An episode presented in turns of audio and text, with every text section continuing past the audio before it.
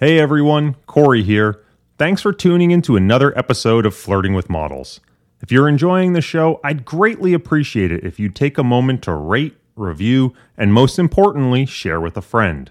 Word of mouth is how this podcast grows. And if you'd like to learn more about Newfound's platform of return stacked mutual funds, ETFs, and model portfolios, head over to returnstacked.com. Now on with the show. Okay, Giuliana, are you ready? I am ready. All right. Three, two, one, let's jam.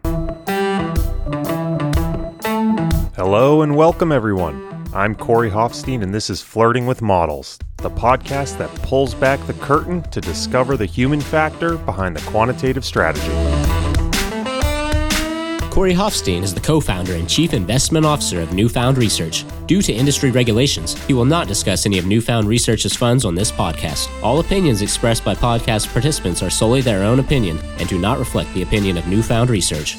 This podcast is for informational purposes only and should not be relied upon as a basis for investment decisions. Clients of Newfound Research may maintain positions in securities discussed in this podcast. For more information, visit thinknewfound.com. If you enjoy this podcast, we'd greatly appreciate it if you could leave us a rating or review on your favorite podcast platform. And check out our sponsor. This season, it's, well, it's me. People ask me all the time, Corey, what do you actually do? Well, back in 2008, I co founded Newfound Research. We're a quantitative investment and research firm dedicated to helping investors proactively navigate the risks of investing through more holistic diversification whether through the funds we manage, the exchange traded products we power, or the total portfolio solutions we construct, like the Structural Alpha Model Portfolio Series, we offer a variety of solutions to financial advisors and institutions. Check us out at www.thinknewfound.com. And now on with the show. In this episode, I speak with Giuliana Bordigoni, Director of Specialist Strategies at Man AHL. In her role, Giuliana oversees the firm's strategies that require specialist knowledge. This includes, for example, alternative markets, options trading, credit, and machine learning. We spend a good deal of time discussing alternative markets, a focus of Giuliana's in both her current role and her prior as the head of alternative markets. We discuss the potential benefits and challenges of introducing alternative markets to existing CTA programs the unexpected roadblocks in doing so, and the opportunities that Giuliana is most excited about today. We also discuss machine learning, which is treated as its own unique class of strategy rather than as a technique, and why Giuliana is so excited about systematic credit today. I hope you enjoy my conversation with Giuliana Bordigoni. Giuliana, welcome to the show. Very excited to have you here you have the distinct honor of being the last guest this season, though certainly last but not least. So, very excited to have you here. Thank you for joining me. Thank you for inviting me, and I'm glad to be the last one of the season. Let's start for the listeners who maybe don't know who you are with a quick introduction and your background. So, I have been at Man AHL for about 15 years now. Before joining AHL, I was doing a PhD, so I came straight from uh, university my PhD was about utility maximization, so it was about mathematical finance, and it was fairly theoretical. So after the PhD, I wasn't really sure what I wanted to do. And I said, okay, let's give it, let's give a try to the industry for a few months. And then if I like it, I'll stay. Otherwise, I'll just go back to academia. So I took an internship at Man AHL for six months. And you see, after 15 years, I'm still in the same place, but not doing the same job in my defense. So, obviously, having been 15 years in a place, I've covered several roles, starting uh, from uh, more like the signal generation and doing more like uh, real quant research.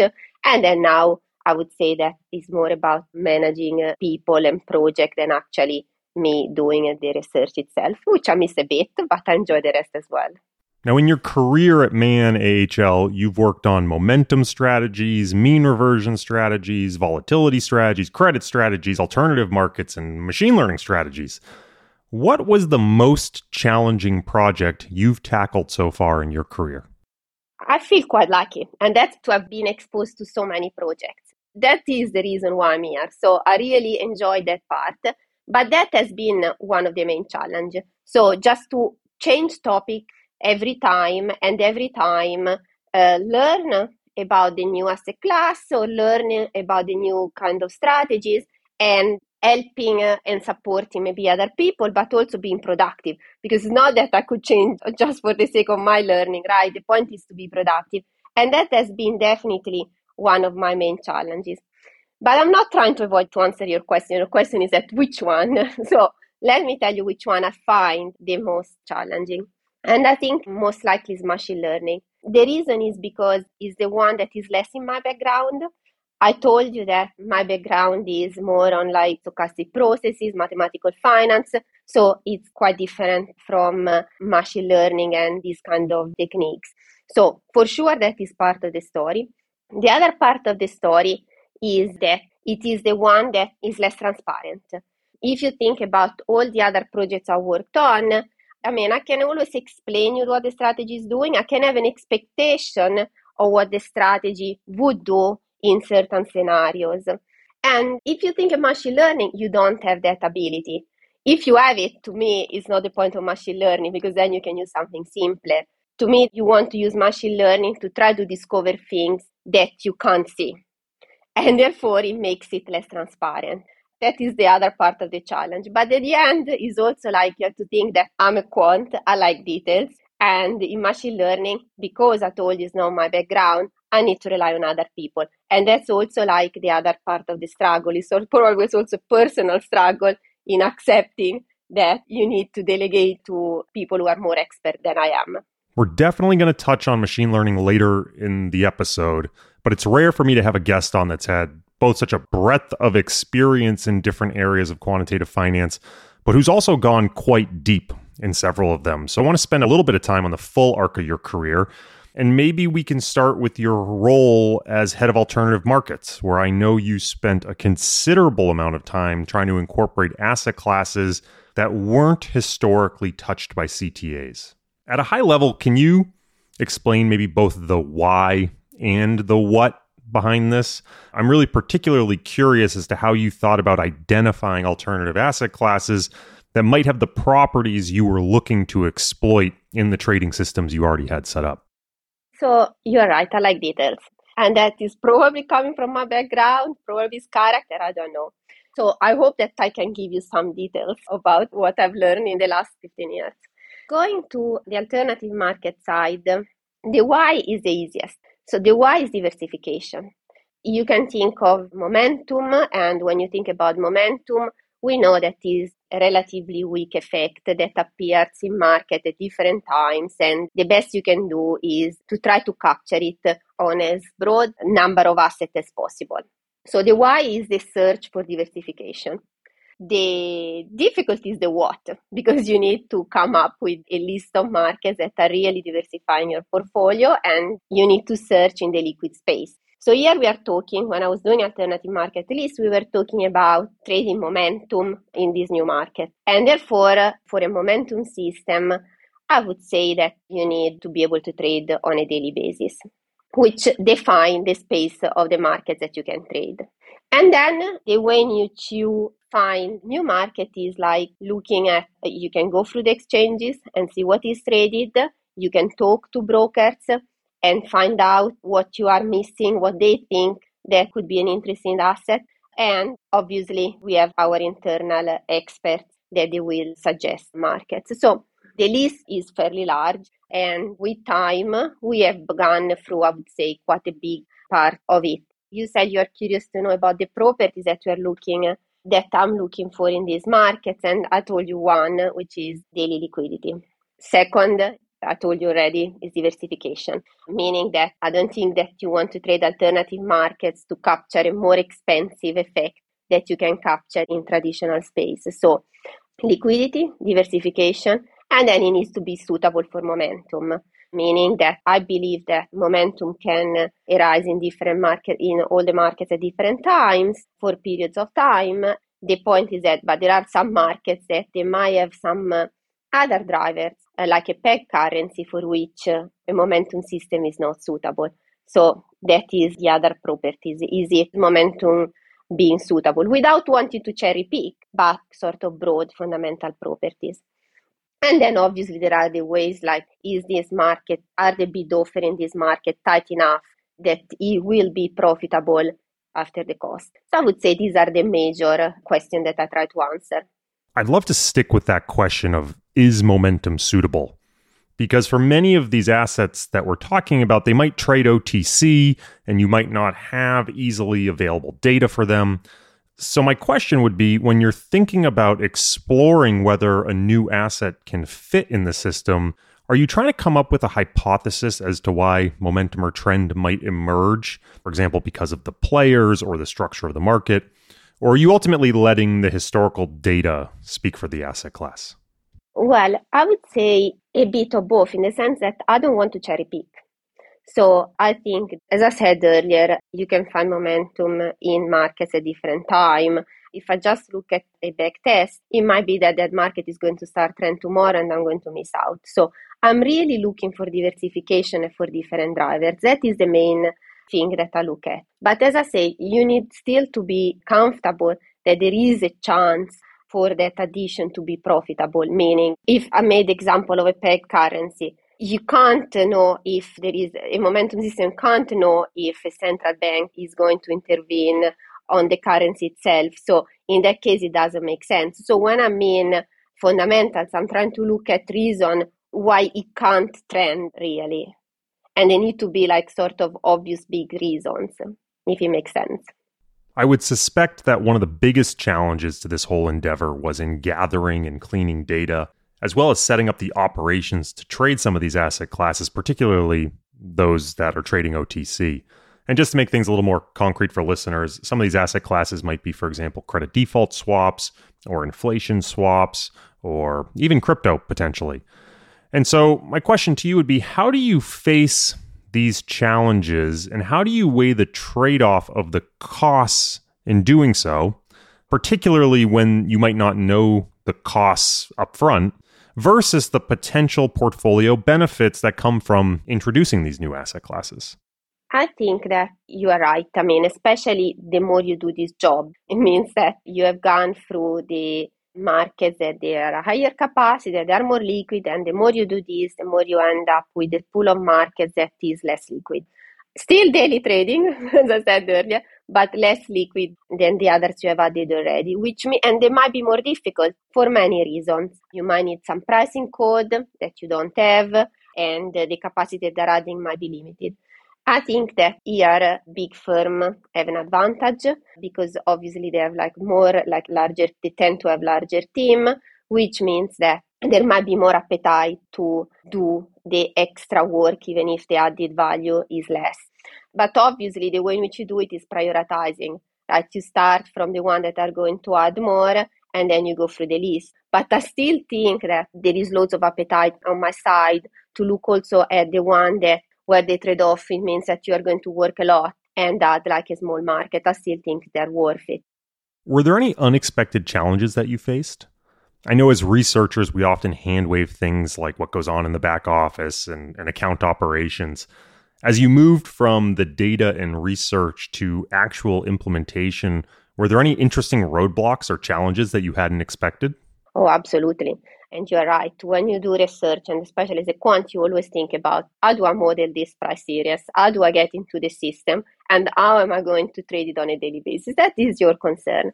But there is way more to it. And you mentioned back office, but there is also all the legal side. So the legal and compliance side. And one second ago, you mentioned crypto. And when you look into crypto, the legal and the compliance side are really the big hurdle. So to cross. I'm not saying anything controversial if I say that crypto are more susceptible to financial crime than other asset classes, and therefore, if you want to add it to your portfolio, you really need to work with experts, like specialists on the legal team and the compliance team that will need to make sure that you are not inadvertently breaching any regulations. But also, you have risks that you might not think of when you trade financial assets, like theft risk or uh, even more simply, how to actually hold the coins overnight if you have a certain type of investor like US investor and they need to have a US custodian. So these kind of risks are a bit outside the usual quant space. But you even have other risks. You have like sort of the risk that in volatile market, think of like a market that you can't trade, that's not clear, that you have trade, for example, bilaterally. Then what happens? That there is high volatility in the markets and then bank margins will rise. Now, what does it mean that bank margin uh, rises? It means that the capacity of the bank to offer intermediation is reduced.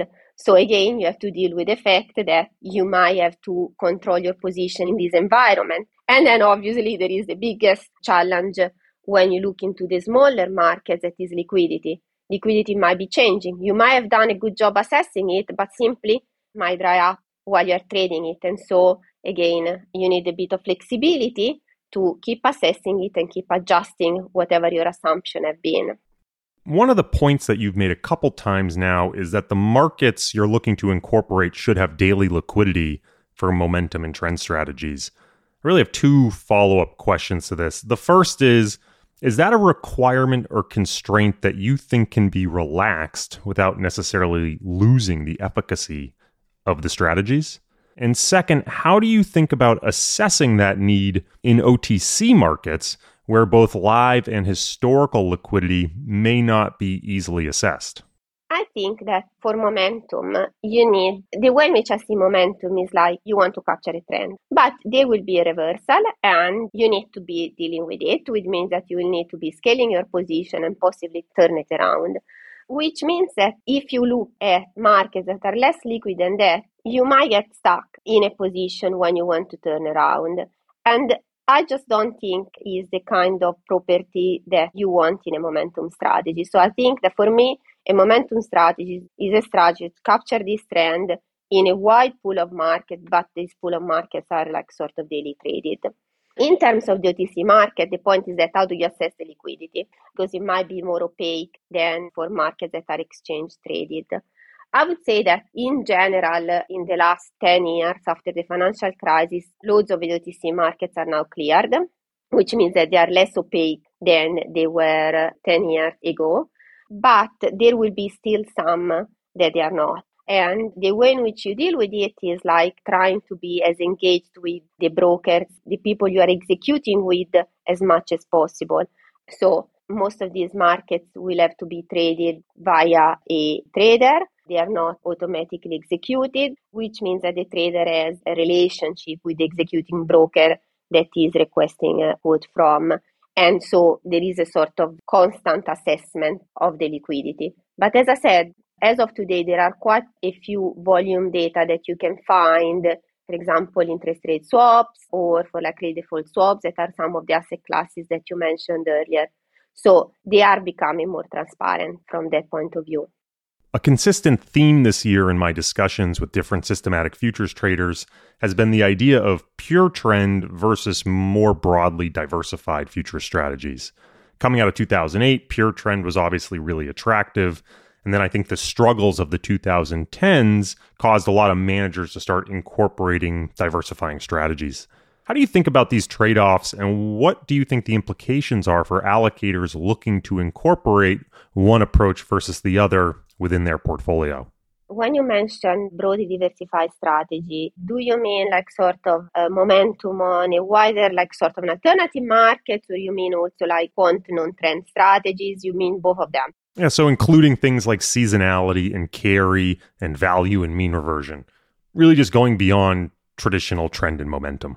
Okay, so I think that first of all, I still believe in diversification, both in markets and in signals there is value in a portfolio to trade different effects. And if you look at this year, you saw that pure trends, meaning like trend in the traditional space and like relatively slow trend have done fairly well. And then you have the alternative market space and the non-trend space. In general, they have maybe historically they have had even higher returns, and then maybe uh, this year they have lacked a little bit the trend space. And my point is that historically, this year it might have lagged a bit the pure trend. But the point is that I think that we don't have really a crystal ball to know at the beginning of the year what is the effect, what is the signal, or even what is the set of markets that are going to work best in the coming year. Because we don't have a crystal ball, my point is that you diversify as much as possible. And so I see a combination of all these things working well uh, in a portfolio. Your title at Man AHL is Director of Specialist Strategies. As far as titles I've encountered in the past, this is a pretty unique one. Can you explain to me what the title and the role entails? What we mean by specialist strategy is any strategies which require uh, some specialist knowledge. The title comes from my boss actually, and I quite like it, but it's not my idea. So, what does it mean that requires some specialist knowledge? It could be like an asset class for which you require specialist knowledge because maybe you have to price it, you have to build some total return, or you need some uh, special knowledge for the signals that you are trading. Similarly, can be like in uh, the more traditional asset classes like future uh, and cash equities. And then at that point, it needs to be like you need to read some specialist knowledge in the strategy itself, like, for example, machine learning. So, effectively, what it means that I look after the alternative market space, which does not include future forward and cash equities and machine learning, in summary. So, it is quite a varied group of strategies. Beyond maybe colonizing space and selling moon property, do you think we've ultimately hit the final frontier of alternative assets, or do you think there's still new markets to be traded? So, I told you that for momentum, we need daily liquidity. And therefore, because of that, you need, so the space is not infinite. I'm not claiming that there is an infinite pool of market where we can uh, draw from.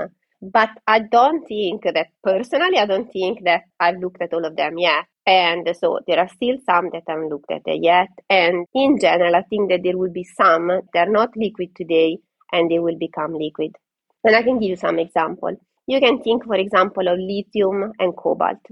We know that they are going to be important for electric vehicle, for like the energy transition, for the transition to cleaner energy. But at the moment, they are not very liquid. Do I think that they might become liquid in the future? I don't see why not. The other thing is that there might be markets that you are not able to access today because of regulation. I can give you an example. An example is India. You can't access from offshore loads of Indian uh, markets, Indian commodities. But recently, India has started to open up, to opening up.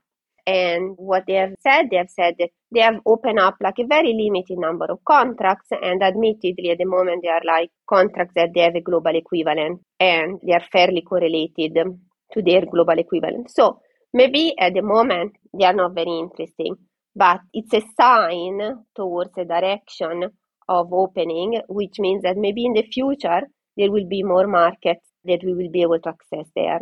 So the space is not infinite. It's not over, but it's not infinite.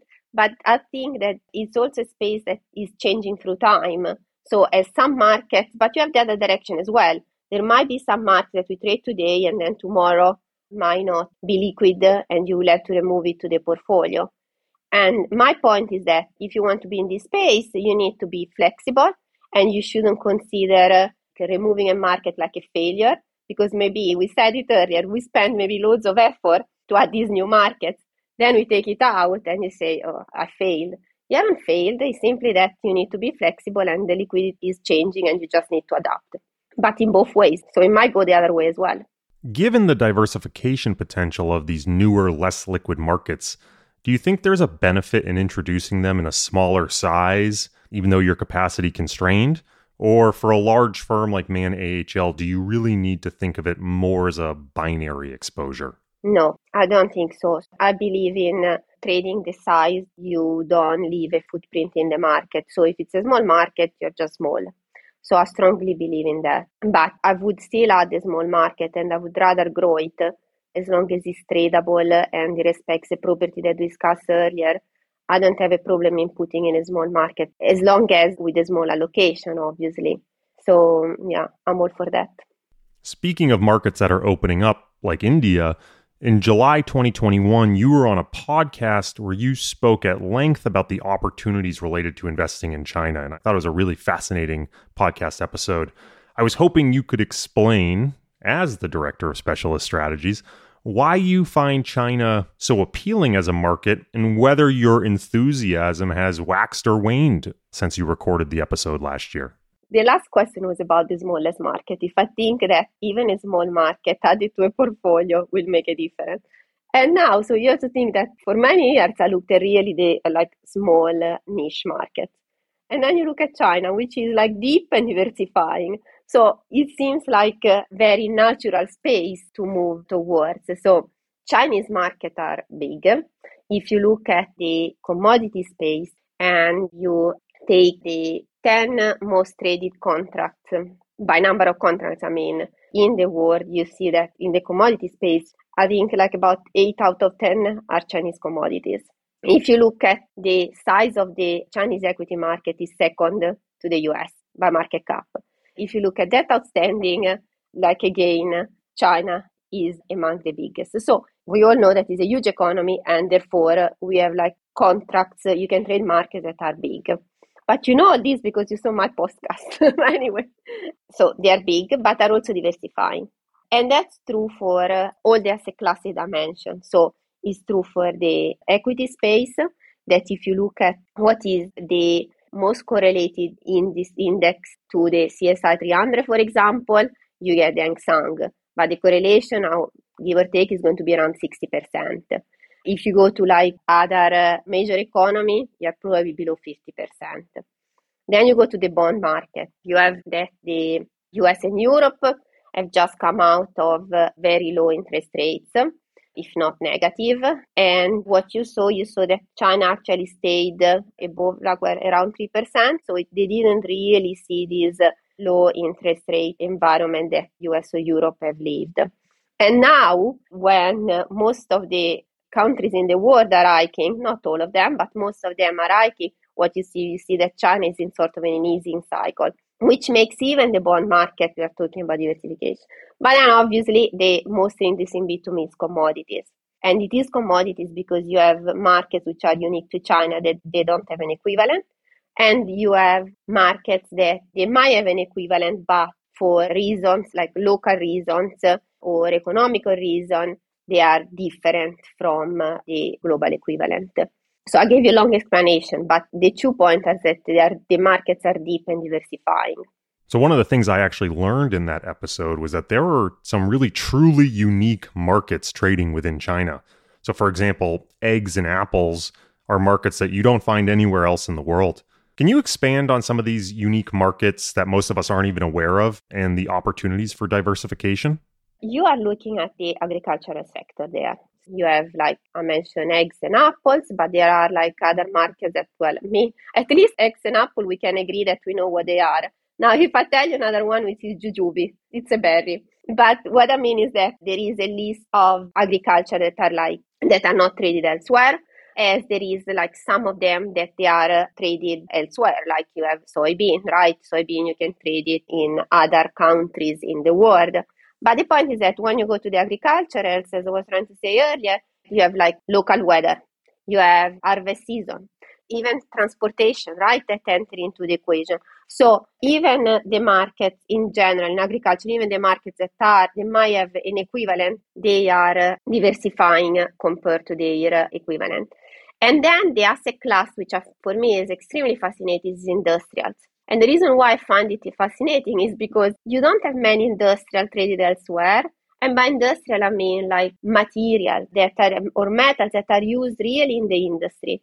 They are markets that are important to the Chinese economy, meaning that they are used in manufacturing, they are using in construction, and therefore they are fundamental to the Chinese economy, and you can trade them. If you look outside China, the thing you can think of in that space is steel but still is not a big contract outside China. When you go in China, you have an entire sector and examples. I know you want some examples. So the most fascinating one is probably glass, but you have an entire sector for that. And then uh, you have more metals than you can trade outside China as well. So all I'm trying to say is that there are plenty of unique markets. That is part of the fascination, really. But at some point, I don't know if answered, you asked me if my enthusiasm towards China has waned through time or compared to when I did the podcast. I don't think I've answered it. I can tell you, actually, did not. The reason is that from a year ago, things have changed. Compared to a year ago, we can now trade via a license some of the markets, some of the futures, the commodity futures listed in China from offshore. And that's really huge development. This is something that is uh, relatively recent. So, okay, it's not the full list of markets that you can trade onshore, but it's a start. And I would say that it is maybe a third or something of that order.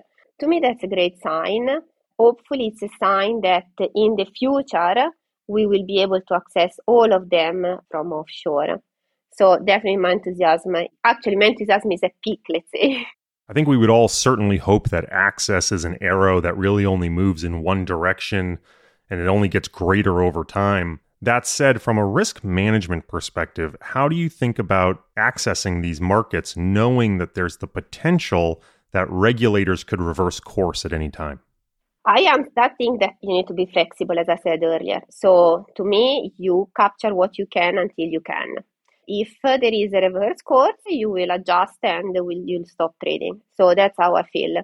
Obviously, I also believe in being transparent, which means that if you want to invest in China, you need to be very clear that this is the kind of that this can happen.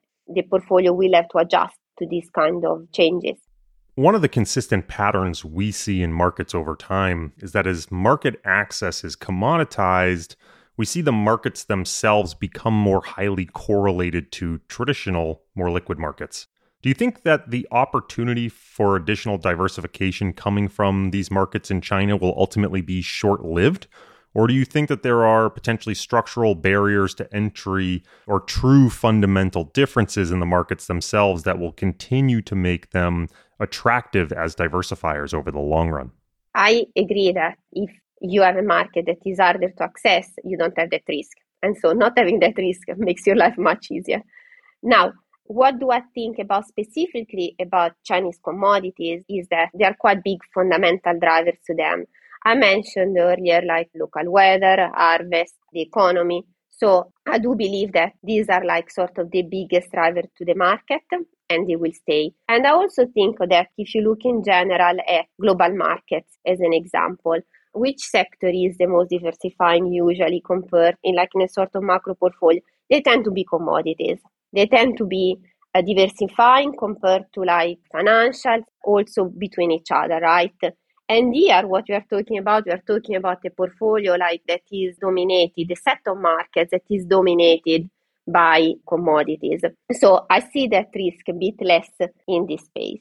But more in general, I would say that if you have a market that becomes commoditized, what you see, you tend to see like faster momentum that disappears. So what I mean is that it depends even which kind of speed you trade. So if you think about, let's take the most liquid stocks, you probably don't want to trade fast momentum.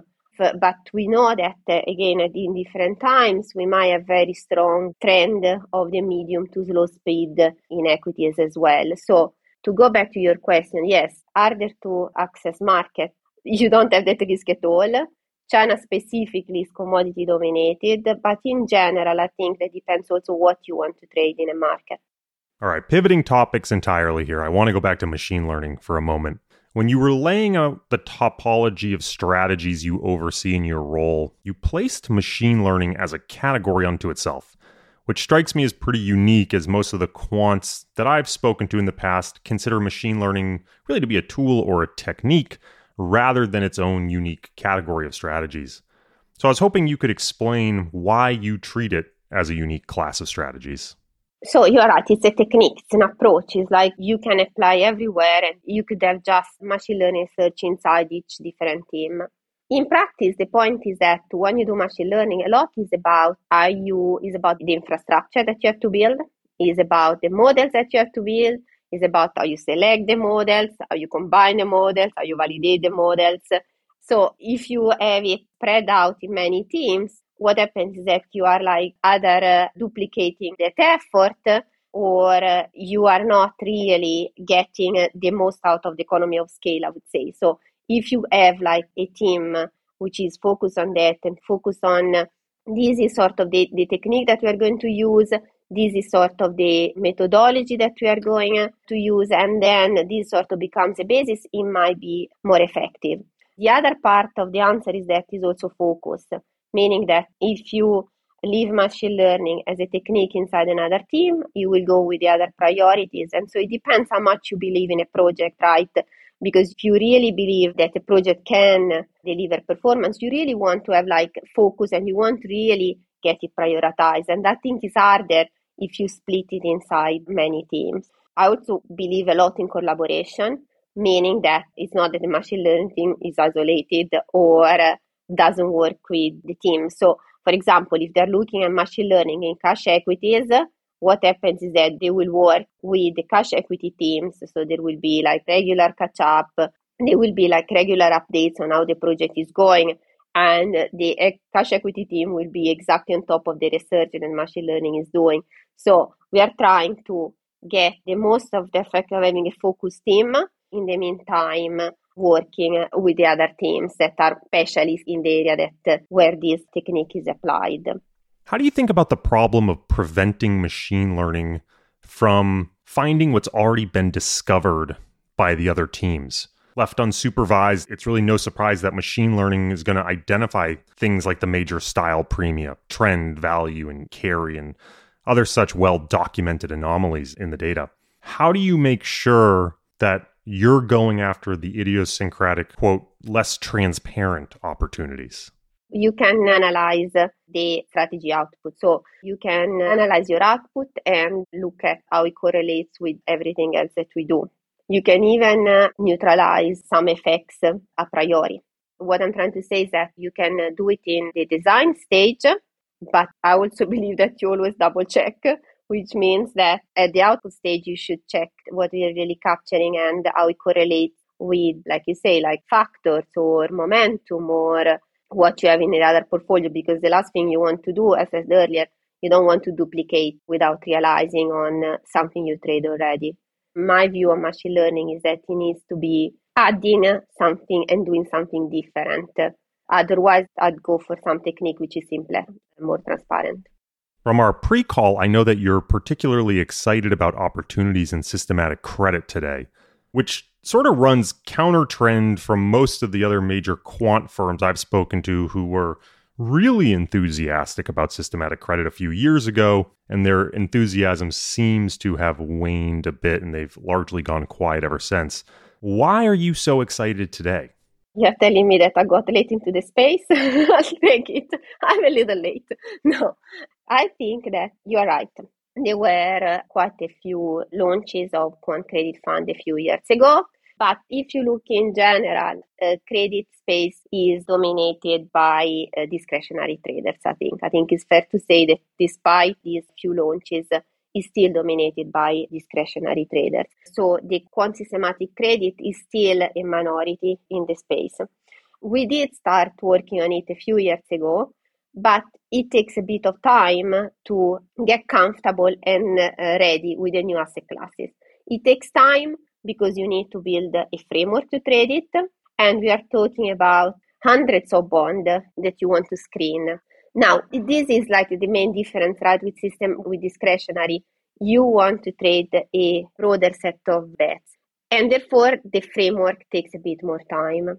In addition, you are in a space that is not the traditional space of quant, meaning that it's a bit less liquid we are used that we said it many times in this podcast that normally we trade on a daily basis. Here, you might not be able to trade on a daily basis. You might send a trade that is not going to be filled. So you need to have some mechanism to deal with it as well. So what I'm trying to say is that you have to build a framework, but you also need to be comfortable with the execution, with the different profile of the strategy. And that takes time.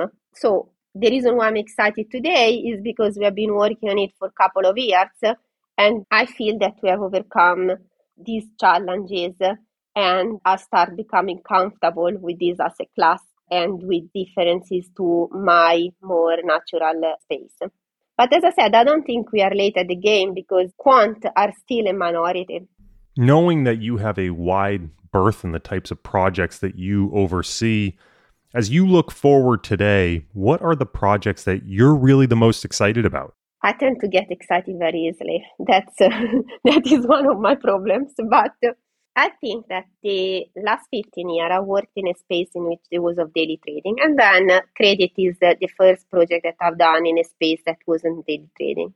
So what excites me today is to try to go to spaces that are less liquid.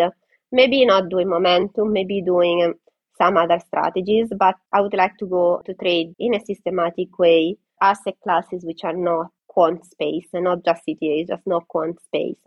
But I still am excited about doing things in machine learning. I told you earlier, it's not that these things don't excite me anymore, they do. But I think my next challenge is really to try to go to spaces that are uh, where that first assumption where we started this call uh, has been removed. So spaces that we can't trade daily. Well, we come to the last question of the podcast, and it's the same question I've asked all my guests this season. As you look back on your career, what do you think your luckiest break was? My first luck is to have ended up in a place where uh, I've enjoyed my job for 15 years because I don't think it's that easy to find a job that you really like uh, for so many years. And not just the job, even the place. So I do think that I'm being extremely lucky with the place. Now, how I ended up here, I have to say that that is also a bit of a lucky coincidence because I did an interview about several months before finishing the PhD, and they were looking for somebody with a slightly different profile. They wanted somebody with option experience and somebody available relatively soon. So I was clearly not fitted for that role, but they fit for that role. But they said, okay, when you have finished, you get back to us. So I would say that honestly, I haven't had many interviews. And when I finished the PhD, I was fairly tired. I just said, you know what, I'll just give it a go, as I told you earlier, and, and I took this internship. So I would say that part of was a bit lucky because if I was less tired, maybe I would have interviewed a little bit more. So I think that my main luck has been in there. Well, Giuliana, thank you so much for joining me. This was really great. Thank you for having me. It was a pleasure.